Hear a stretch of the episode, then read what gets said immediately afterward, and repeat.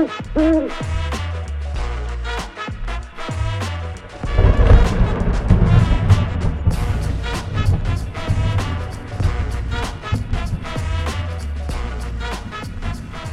to the Books We Loved, a podcast through the Troy Public Library. Today we are talking about Neil Gaiman, all things Neil Gaiman for our special Halloween episode.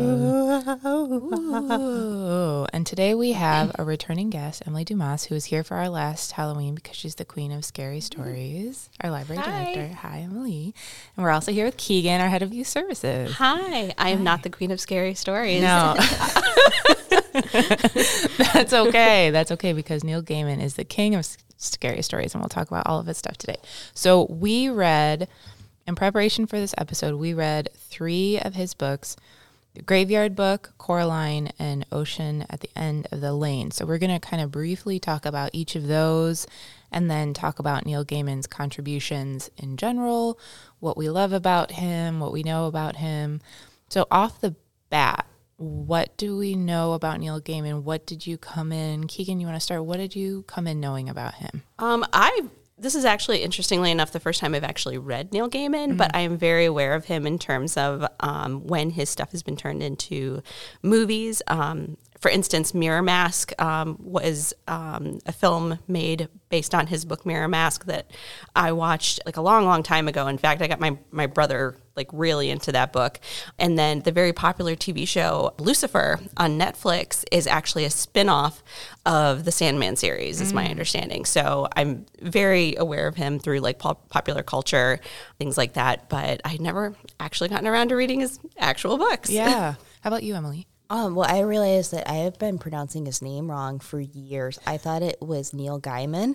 And what's funny is last night, Philip, our assistant director, he said, Oh, who are you talking about on the podcast? And I said, Neil Gaiman. And he's like, Neil Diamond? I was like, Yeah, I'm a huge fan. Um, but um, what I know about him is I had read. I, I had read Stardust years ago, and I loved that one Stardust is too. Um, I'd read Graveyard Book, but this was my first time, and you know, I'd, I'd seen bits and pieces of Coraline the movie, um, but this was my first time reading The Ocean at the End of the Lane and Coraline, and they were just fantastic. What I know about him is he's a huge advocate for libraries. Yes.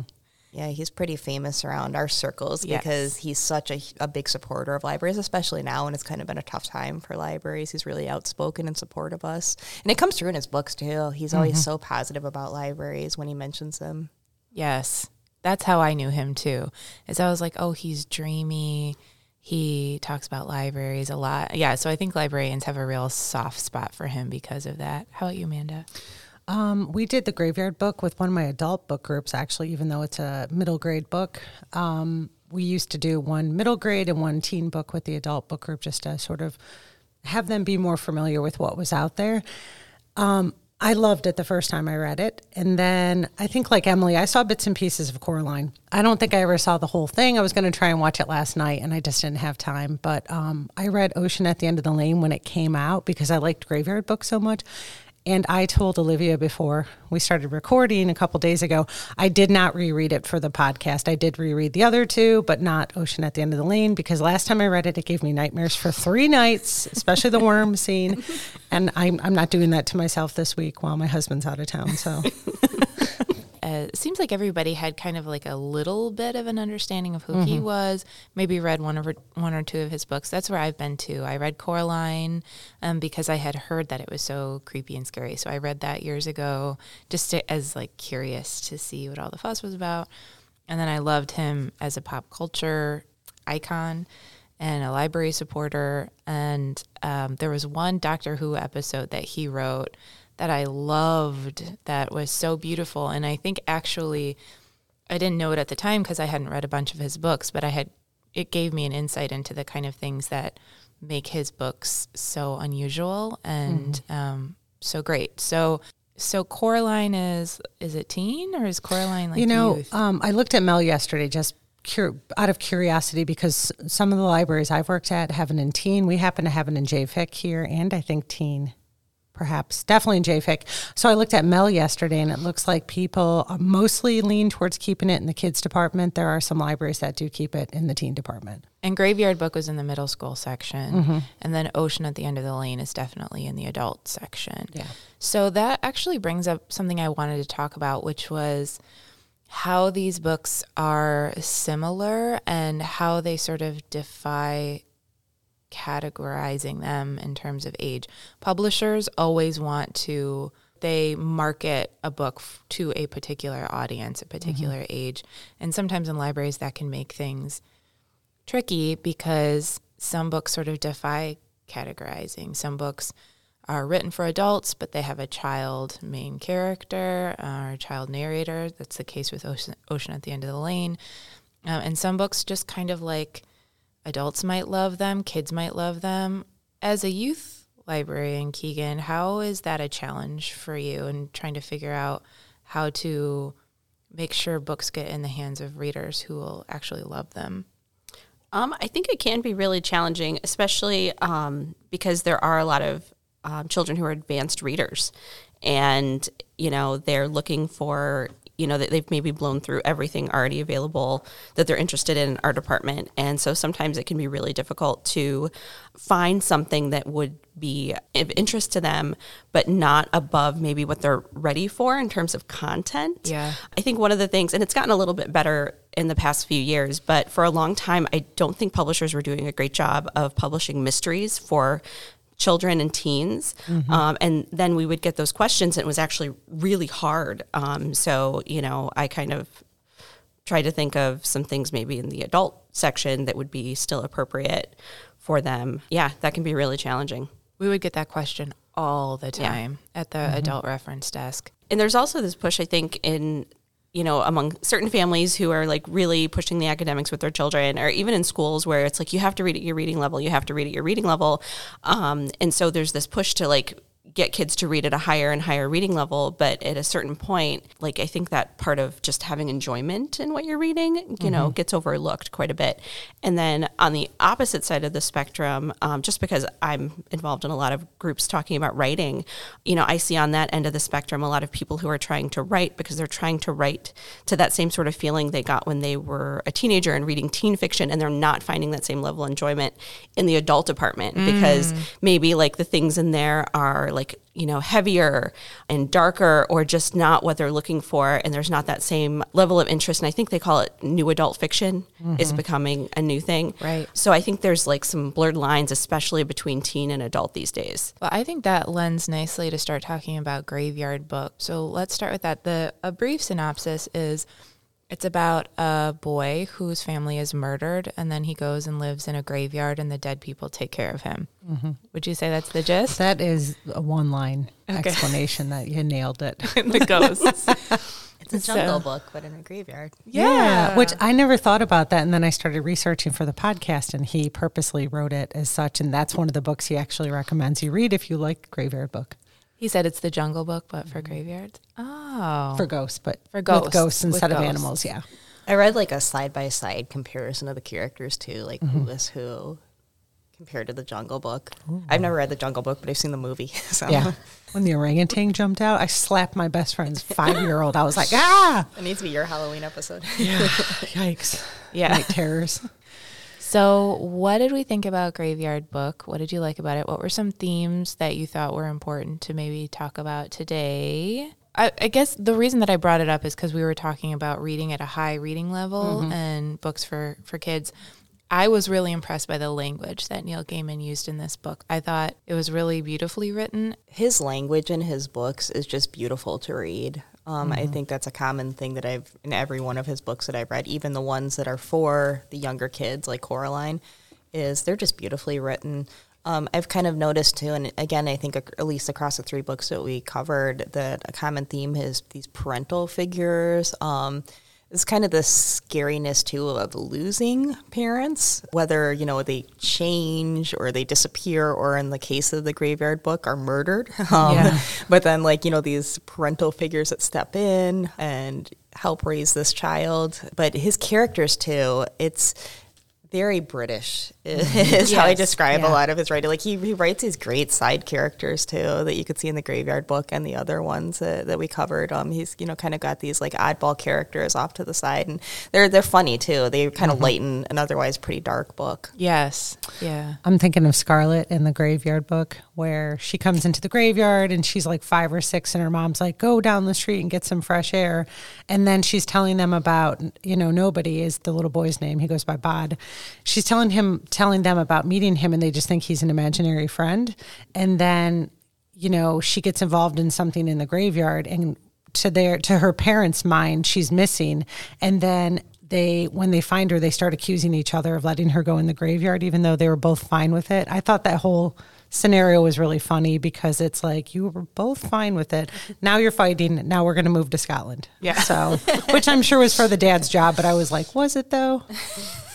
Yeah, because he wanted to teach particle physics, and there are more people that wanted to teach it than wanted to learn it. Mm-hmm. which might be accurate. I am not a big science person, but Oh, that was interesting. How else do, do you think he provides levity in his books? Because this book is very dark. It was, I think, very bold of him to write it. Like it's, I w- was shocked at the how it began. Mm-hmm. I remember talking about Neil Gaiman with my friend, and she she was super creeped out by Coraline. And then, so I read Coraline for the first time yesterday, and I was like, I mean, it's creepy. I think it would have scared me as a kid. I think it's very creepy, especially that button eyes.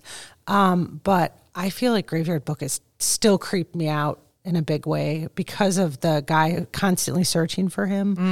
Um, and just this kind of foreboding. It's funny he he flips the tables, right? Like we all have this sense of graveyards. I think in the United States, it's kind of this creepy place. All of our horror movies don't help. Um, I'm I'm looking at you, Jason movies. Um, so I think he kind of turns the tables and he makes the graveyard the safe space, and everything Oh, outside is the unknown and the unsafe, which to me is super fascinating. And so it's interesting he's made our world terrifying That's to me so which I think as a kid would have scared me more even than Coraline. So, but as far as levity, there is some of that British dry humor in there that you get from some of the characters, and just the little kid relationships. Um, I can't think of the uh, the teacher's name that winds up being the werewolf. Oh yeah, I can't remember her name. Mrs. Oh, Slavo- I know. who it is. Slavlavkin Le- or something. Lepescu no, or Lepesk. Yeah. Slavovskin. You can cut that. I don't even know where the heck that came from. Mrs. Le- Lepeskin or whatever. She, um, their relationships, it's very much little kid, kind of funny, where she's feeding him these gross things and he doesn't want to do it. And he and doesn't. soup. Oh, the salad that's dripping with vinaigrette. I was like, that sounds delicious. um, she, I think their relationship to me kind of lightened up some scarier situation that's probably coming your way that I won't mention because you're not there yet and you should. I think one of the things that I thought helped lighten it up was every time um, he comes into contact with one of the other ghosts in the graveyard, he always um, cites the Yes. years that they, the year that they were born, the year that they died, and then the um, what was put on their gravestone. Uh-huh, the little inscription, Yeah. like Thomas McFadden. He has gone to glory, 1865 to 1903.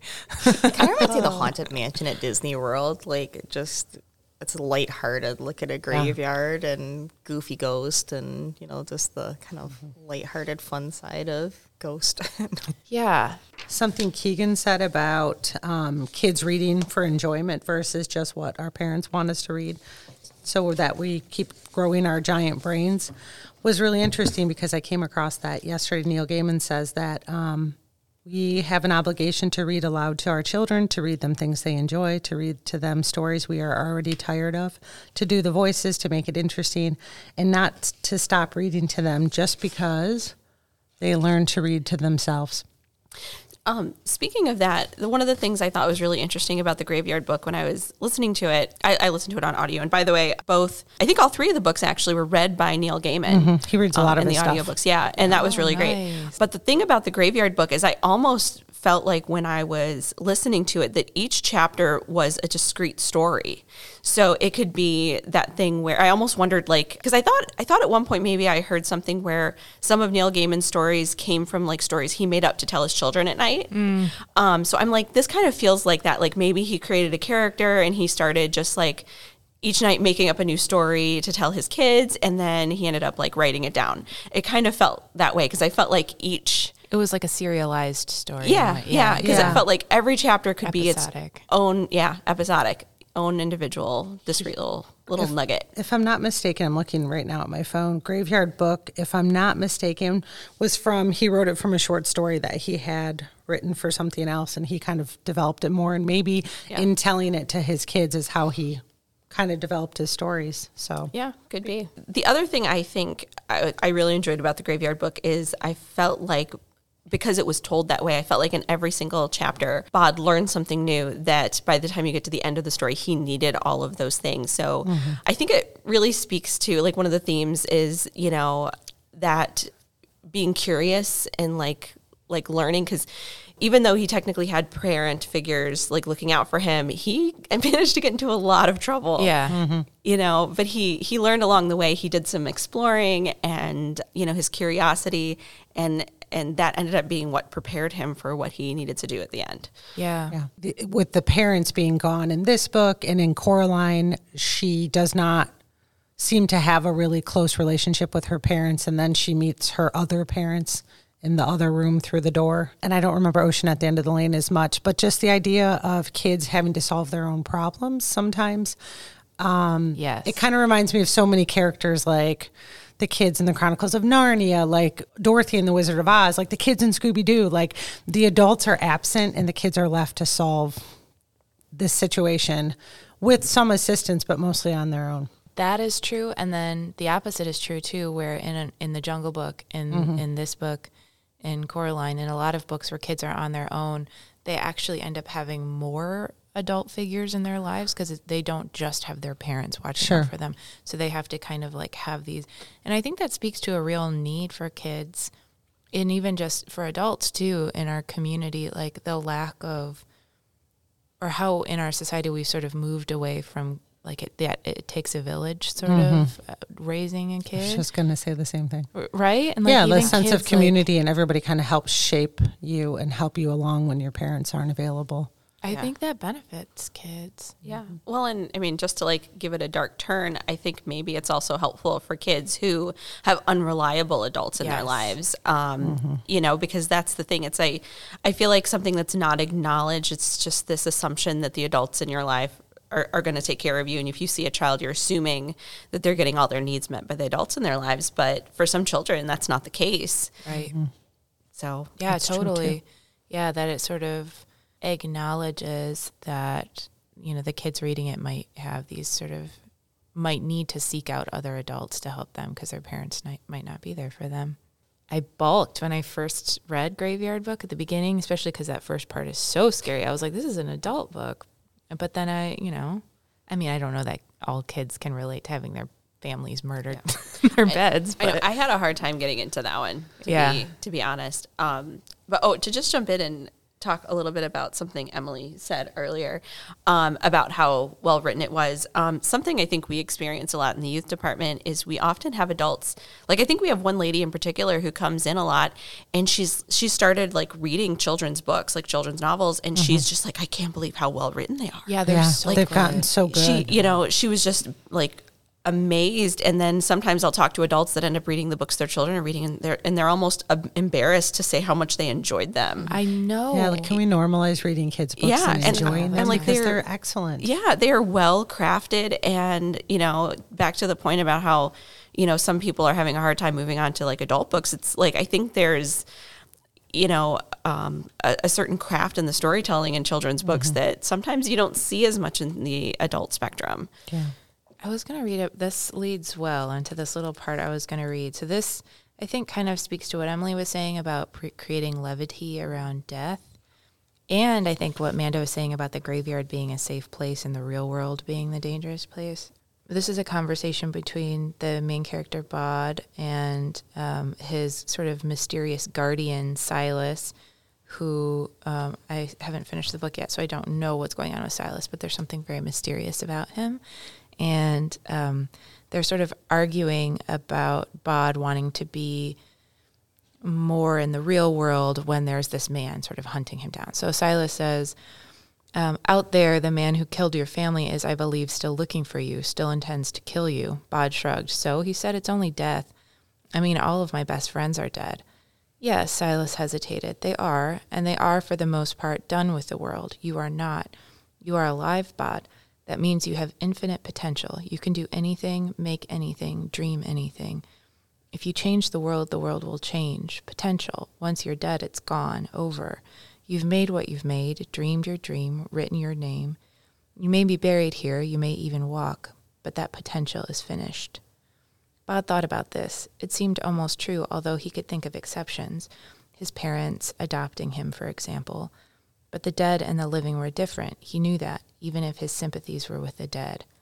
I thought that was so beautiful, and it seemed to be like a sort of encapsulating the theme of okay, death may not have. I mean, even when I was reading it, I was sort of getting less scared of death. I was like, oh, it's just like hanging out with people in this gra- these funny people in a graveyard after. But then there's this part where he sort of emphasizes, no, like life is very important. It might be scary and everything, but you still have this potential to change the world, mm-hmm. which you give up when you're dead. Again, this is maybe harks back to the whole like a little bit of a darker take on it is I almost feel like it's a little bit of a metaphor for reaching outside your circumstances that just because you find yourself in a certain place in which in this case he lives in a graveyard um, doesn't mean you don't have opportunities. Bod is in a graveyard. He's like you know well what is death? I'm already here Yes. i'm you know living with all these dead people but um, silas is encouraging him to reach for something more Right. so i almost feel like in this case maybe death or, or his circumstance living in a graveyard is a metaphor for you know maybe any other hard hard situation you might find yourself in and reaching beyond it Right. That's so smart. Coraline or Ocean at the end of the lane? Any preference?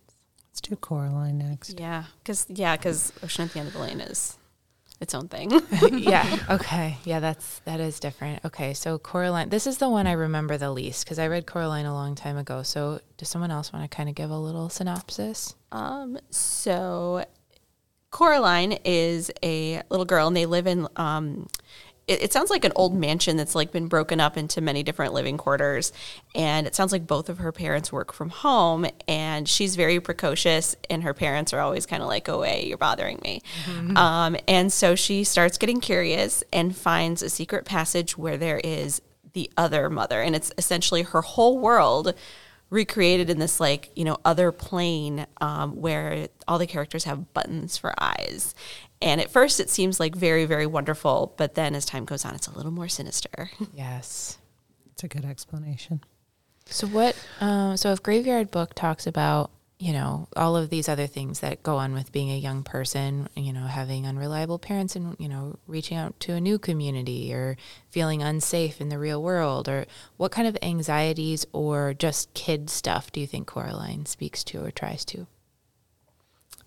I almost feel like it's about appreciating what you have It's got that Wizard of Oz. Yeah. Yeah. There's no place like home sort of thing for me.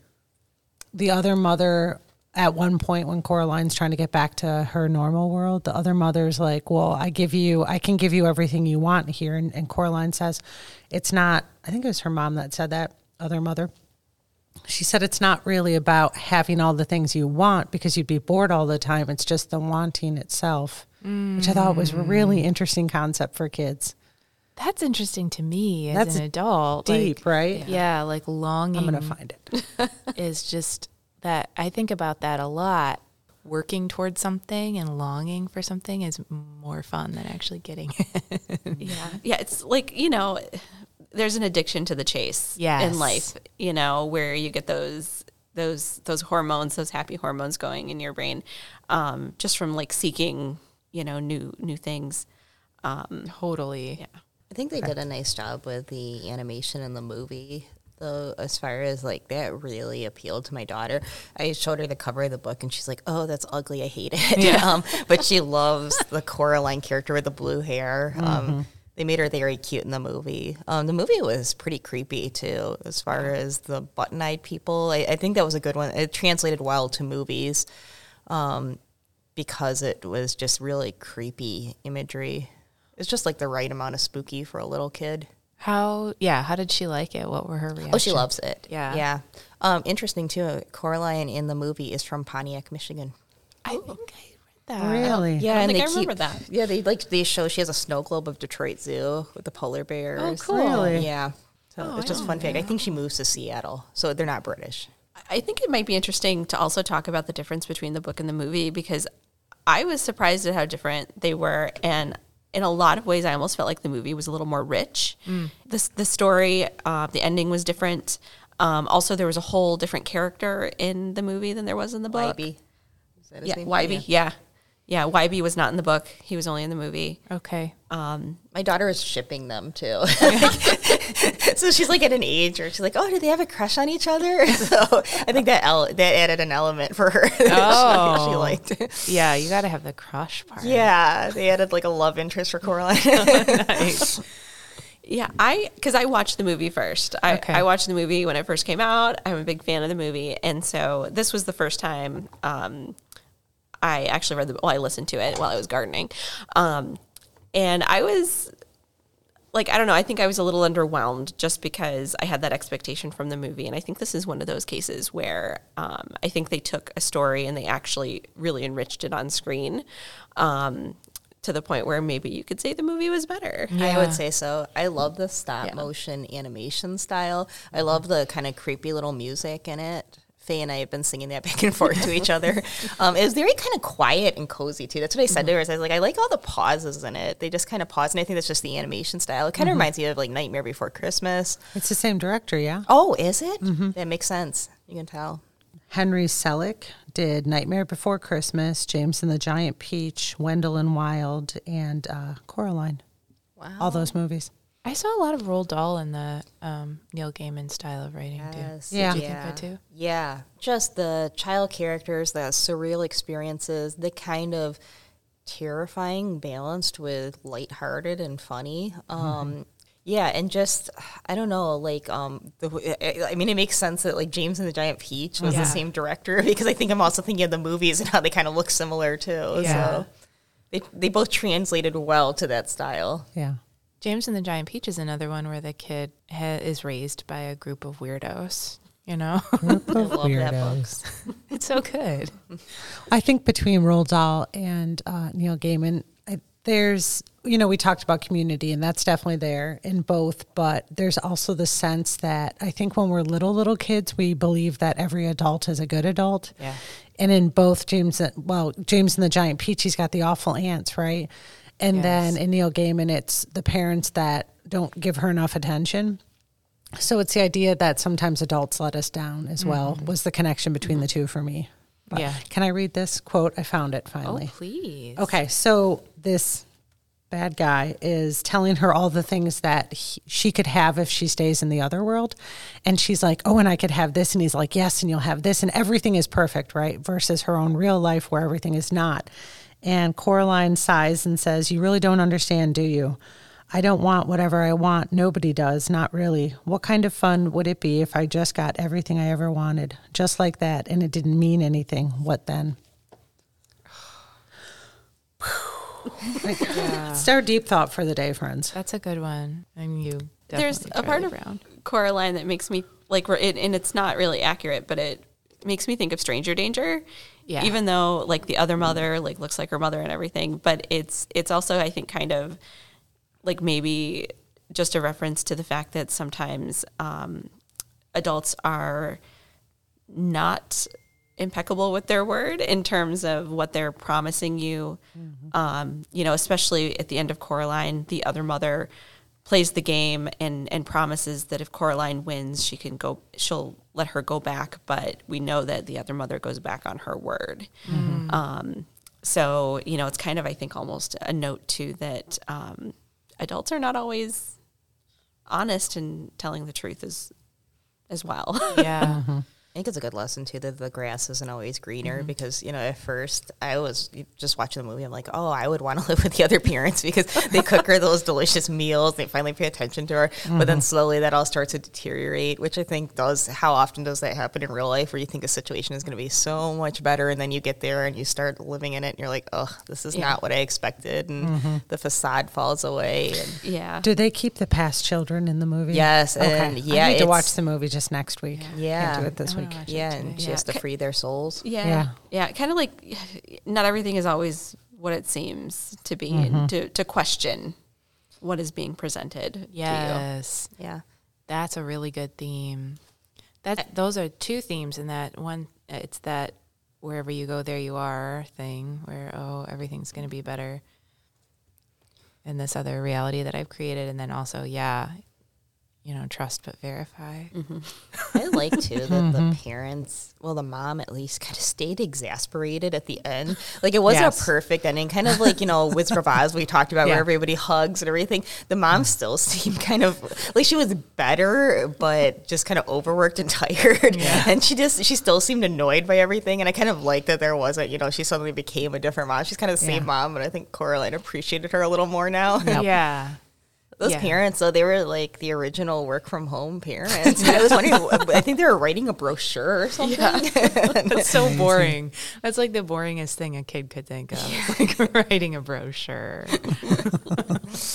yeah, yeah. Your family's a mixed bag, and you just kind of got to take the good, unless it's real bad, mm-hmm. and then you go live with the bugs and the peach or the ghosts in the graveyard. Yeah, I think her her parents are kind of like normal. eyes. Yeah, those button eyes were creepy. But I think her uh-huh. parents are kind of just like normal. Bad parents to a kid. I mean, I don't want to say bad parents, but just like normal, like overworked, overwhelmed parents. But Yes. kind of like a situation a kid could probably relate to. Absolutely. Yeah. I'm gonna tape We've all bu- seen our parents like that at some point. Yeah, right.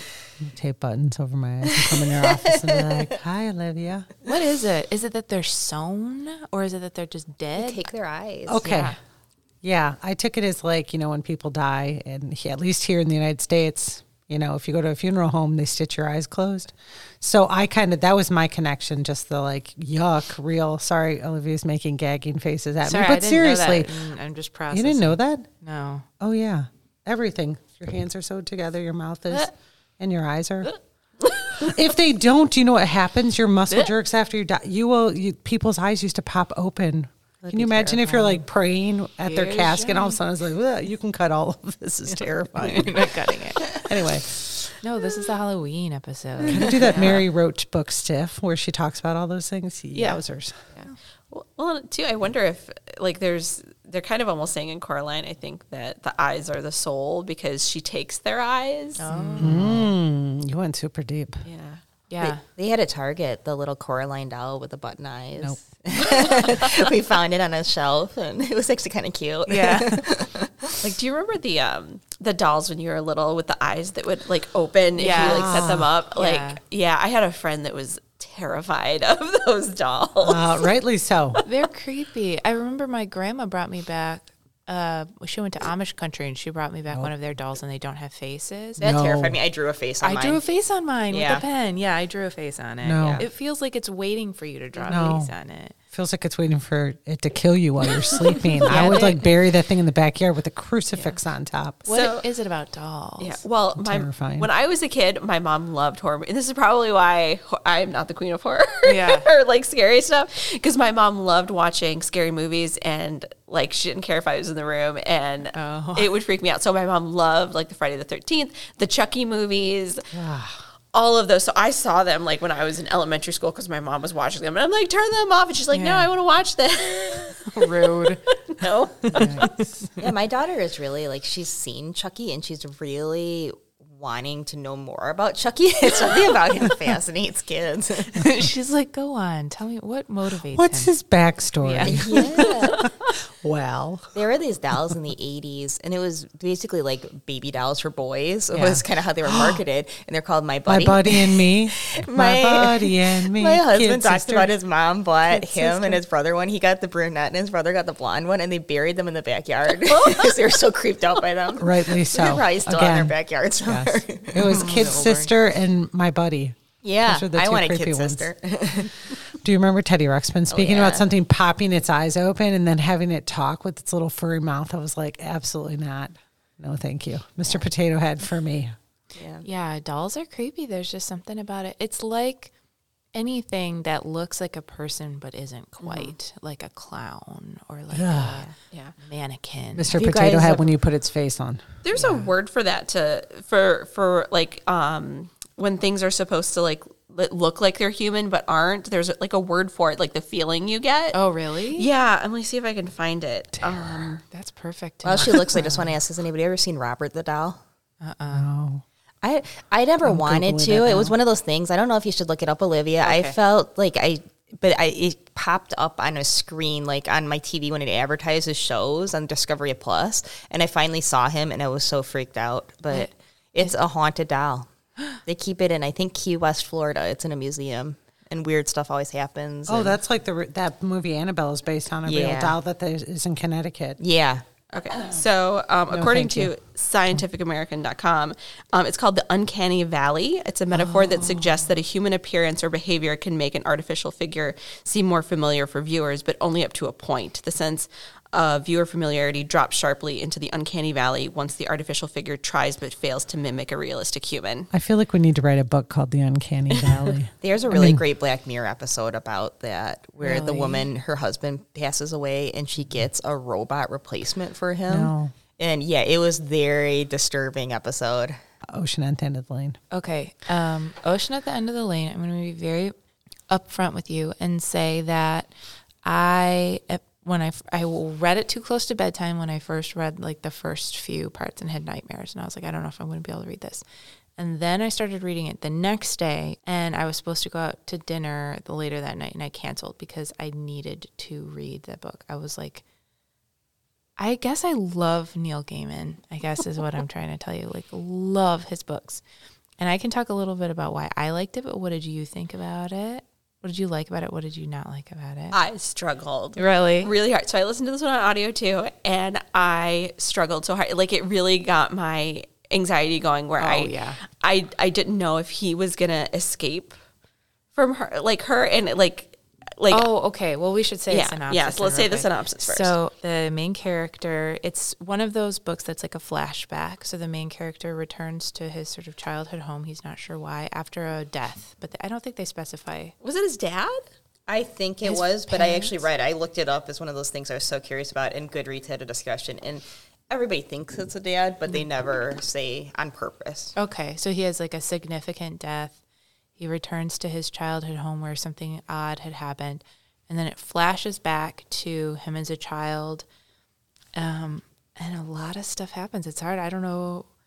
Um, I guess you could say like his family is sort of overtaken by an evil kind of spirit of some kind. She kind of infiltrates, and um, he works with some neighboring sort of mysterious witches to fight back. And it's all kicked off by mm-hmm. a suicide that seemed Yes. to be greed, triggered by greed almost. Um, and I think that that had something to do with it. I almost felt like they were kind of purposely vague, which I liked. That you were never mm-hmm. really unclear or clear on what was going on, why was it happening, but it was happening. Mm-hmm. Yeah. And you kind of knew it was all related. And he said that at one point, like this all started because the opal miner was the guy who committed suicide at the beginning. Yes, and the opal miner. I think he. I think he had run into like debts or something, right? Yes. Yeah, gambling. I think. gambling debts. Yeah, I think he just lost all his money. And then there was weird stu- stuff started happening with money. Remember, mm-hmm. money kept showing up for people? yeah. Someone's trying to give you money, but they're doing it really badly. Yeah, so I think his suicide, whatever it did, it opened some vortex, it seemed like. Okay, so this is a, a book that's written for adults. So there's a, adult stuff in here. I think that's pretty clearly not the kind of stuff that we would have seen in Graveyard Book or Coraline. There's sex in it. There's mm-hmm. suicide, blatant like dead body mm-hmm. suicide in it, and um, Child abuse. child abuse. Mm-hmm. But the narrator or the main character is a child for the most part, which. What is that too? How did you feel about that? Is that what gave you anxiety the most, Keegan? Well, can you remind me what's the main character's name? I'm sorry, I completely blanked. Did they ever say it? I can't remember either. You know. unnamed protagonist. he does Oh, that's any- why. Oh, okay. So then there was Letty Hempstock, and then oh, Ursula Monkton was the Yeah, He has great thing. names. Can we talk about how great his names are? Yeah. great names.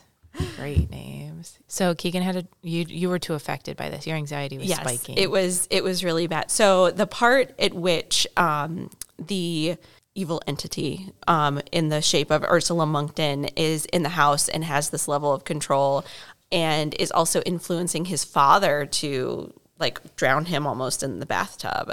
Um, and he's trying so hard to get away. Like there was like a point at which I'm like, is he going to get away? And I don't know. For me, you know, like maybe this is too personal, but it, it just harkens back to sometimes feeling very powerless when you're a child. And I have a little bit of experience with that and you know just like wanting to escape that situation and like not really knowing how and so I it really upped that level of anxiety for me and it wasn't until he finally got to back to the Hempstocks that I was finally able to just relax. Yeah, I mean, it is mm-hmm. an anxiety inducing book. And that theme of having a child protagonist who's imperiled immediately ups the stakes Yeah. for mm-hmm. readers. I was reading a little bit about fairy tales because this, all of his books kind of remind me of those like dark, sort of grim fairy tales. Yeah.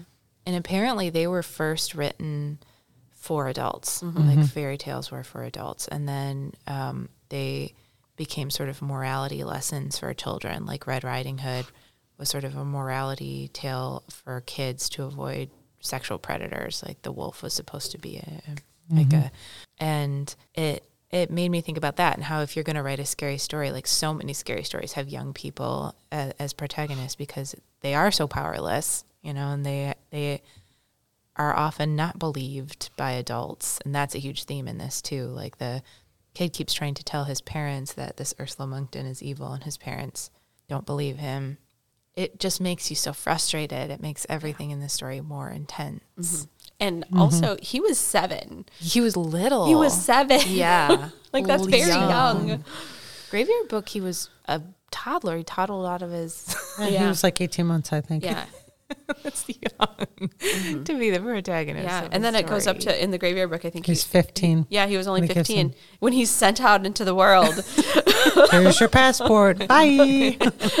was like, today at least give him some cash and like tell him, okay, so this is how a train station works? Like, yeah he didn't know anything he really didn't. yeah. Feral. Just what he got from books. yeah, Yeah. books. Just what he got from books. Yeah. Maybe they got him like a um, Frommer's guide to Seattle or something. We're like, we'll take you to the airport. yeah Lonely Planet. What?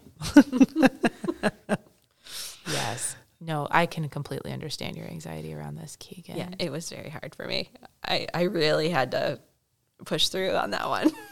How did you feel about Ocean at the End of the Lane? Did you get a chance to read it? Well, um, I felt a little differently. Um, it didn't scare me as much as some other stories, and that's not a criticism because I absolutely loved it. But I think I felt so comforted by the Hempstocks that Yeah. once he got Letty. back with them, I was so relieved, and I love their attitude. Of they're just like, "Oh, poo, you know, don't worry about her." Like I just love the way they talk down to these people that had terrified him, and Yeah. you know, they. I mean, her view on I forget which which member of the family said it, but like, oh, she's not evil. She's just doing what she does, and she's just. It was kind of weird that their take on it was she was trying to give people what they want. Which I was I was thinking, did his dad want to drown him in the bathtub? I, I started thinking about that. Oh, that's I, creepy. I think his oh dad God, wanted to have that affair, and he wanted to drown him in the bathtub. Yeah. And I think they alluded to the dad already having affairs too. It was just this one line about like his pretty secretary. secretary, Yeah, and I was like, oh yeah. So I think that she was like, but I was like, that's horrible. Is he he wanted to kill his kid this whole time?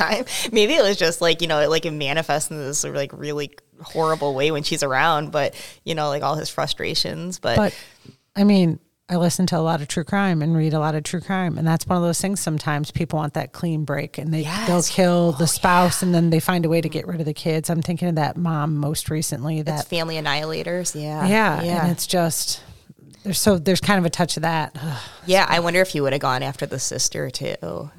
I wonder if it was just a really amped up version of what I assume most parents feel when their kids driving them crazy, and it's sort Yeah. of like this understandable, like, like you out in real life. Obviously, most people wouldn't act on it, you mm-hmm. know, where we have self control, but like.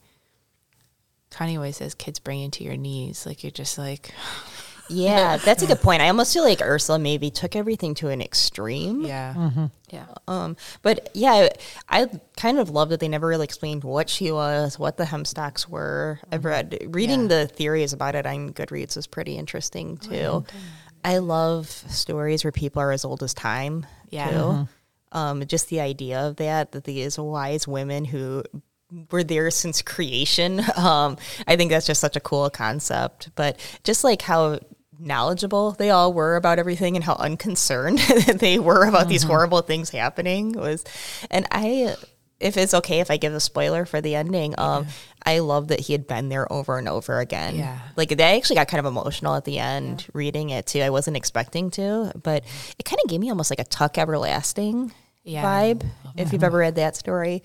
But just that, you know, that like time isn't moving for them, but it is for everybody else. Right. And I love that, you know, he thought every time he went there that it was, and he was always coming there when he was troubled too.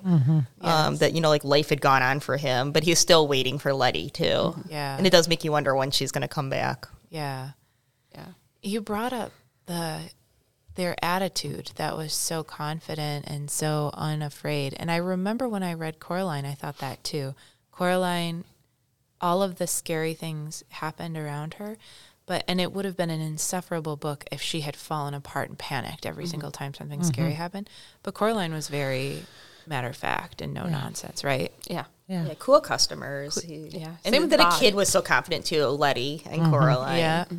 Yeah, it makes you feel comforted. Like if they're not panicking, then maybe that helps the reader not panic. I still think the mom and the grandma shouldn't have let Letty take him out though, because that really started a lot of trouble. I think she was like probably to them still a child, you know, as far as you know, she was probably a lot younger, even though it may have been thousands of years, you know. Yes. Um, but that she was still the child to them, and I don't think she knew as much as the elder women. Yes. Yeah. And, and you can always get me with like a little witch family of ladies living Yeah. together being witches. I'm going to read it no matter what. I'm going to like it. I like how the men just went off into the world to find their fortunes, and they get postcards from them. Dream. That's the dream. I think it was also kind of enchanting too. Like um, in this in the story, he talked about how, um, like on a certain side of the house at the Hemlock Hempstocks farm, it was the full moon, so that you know there's enough light to go down like the stairs or whatever. And I think that just reminds me of the fact that I think all three of these books have you know, one of the themes they have is that, you know, kind of there's this veneer over the world and that maybe we're like, you know, not everything as is as it seems and maybe there's a little bit more to our perceptions. Yeah. Um, there's more going on than just what we're perceiving. Yeah. Yeah. That is a theme in his books. Yeah. So speaking of, of him as a person, Amanda, do you have some facts? I do. Okay, so what I learned about Neil Gaiman, short, sweet. Um, so he was born in Hampshire, uh, England, but he currently lives in Minnesota. Did you know Oh, that? we should go on a road trip. I know. we should. I'm wondering what's in Minnesota. I read that too, and Yeah. I was like, why Minnesota? Yeah. I wanted to be close to where Prince was from. Just kidding. I think he'd make us tea. Don't you think he'd live in like a little ramshackle house that's all like green with wallpaper and I want to think it would it would be like yes, th- it would look like that on the outside, but then you'd go through like the front door, and it would actually open into this courtyard, and his real house would be inside, and it would look like a Hobbit house. And here's why: when he was a kid, he read a lot of C.S. Lewis, Tolkien, Edgar Allan Poe, Ursula Le Guin. Uh, many others. He self describes as a feral child who was raised by libraries. So, shout out to libraries everywhere. We love those Um, kids. He began as a journalist. His first um, major success came with the Sandman series, which they called a comic at the time. We'd call it a graphic novel now. Um, he has won a lot of awards, including the World Fantasy Award, a Hugo Award, a Nebula Award, Bram Stoker Award, Newbery Medal, Carnegie Medal, Ray Bradbury Award, and an Eisner Award for his graphic novels. He has done everything. He reads his books, so he's done audio. Um, his books have been made into movies, TV shows. He's written for all ages. He has picture books through adult books, as we discussed. So we didn't discuss any of his picture books, but he's got I want to say at least eight or 10 picture books. So he kind of does it all. Um, a couple read alikes really quickly, if that's okay, Olivia. And then I want to end with a really great quote from him, if that's okay. Yep. Um, some quick read alikes. I know we mentioned a couple in the podcast, but for Graveyard Book, obviously uh, the Jungle Book would be a good one. Um, I used Novelist, and they re- recommended The Ghost of Crutchfield Hall by Mary Hahn Downing, or Lockwood and Company series by uh, Stroud. He also recommended, if you like the Graveyard Book, Jungle Book, as we mentioned, and Diana Wynne Jones's books. I think most people know her from um, Howl's Castle, Howl's Moving Castle, which was turned into a movie. Um, Read alikes for Coraline, the books of Elsewhere series by Jacqueline West, The Night Gardener by Jonathan Auxier, and Doll Bones by Holly Black. Yeah.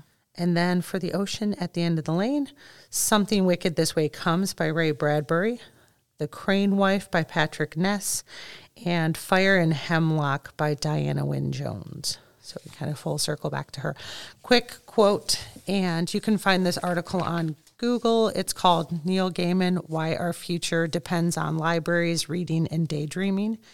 And it was from The Guardian in 2013. So this is, you know, 10 years ago. But he said during a speech, I was once in New York and I listened to a talk about the building of private prisons, a huge growth industry in America. The prison industry needs to plan its growth. I'm sorry, the prison industry needs to plan its future growth. How many cells are they going to need? How many prisoners are there going to be 15 years from now? And they found they could predict it very easily using a pretty simple algorithm based on asking what percentage of 10 and 11 year olds couldn't read, and certainly couldn't read for pleasure. It's not one to one. You can't say that a literate society has no criminality, but there are very real correlations. Just something to think about. That's really the cool. importance of reading. Interesting. Powerful. Man. Powerful stuff. Go Neil Gaiman. Go Neil Gaiman. So, Neil Gaiman, please invite us over to your ramshackle magical hobbit house. Thank you. And we'll be there. We'll bring tea. Thank you guys for doing it. Thanks for doing you. this, friends. Happy Halloween, everybody. Happy Halloween. Bye. Thank you for listening to The Books We Loved, a podcast through the Troy Public Library. You can find more information about the books and library services we mentioned in the show on our website at troypl.org slash podcast. If you would like to suggest a topic for future discussion, please email us at podcast at troypl.org. Thank you for listening and happy reading.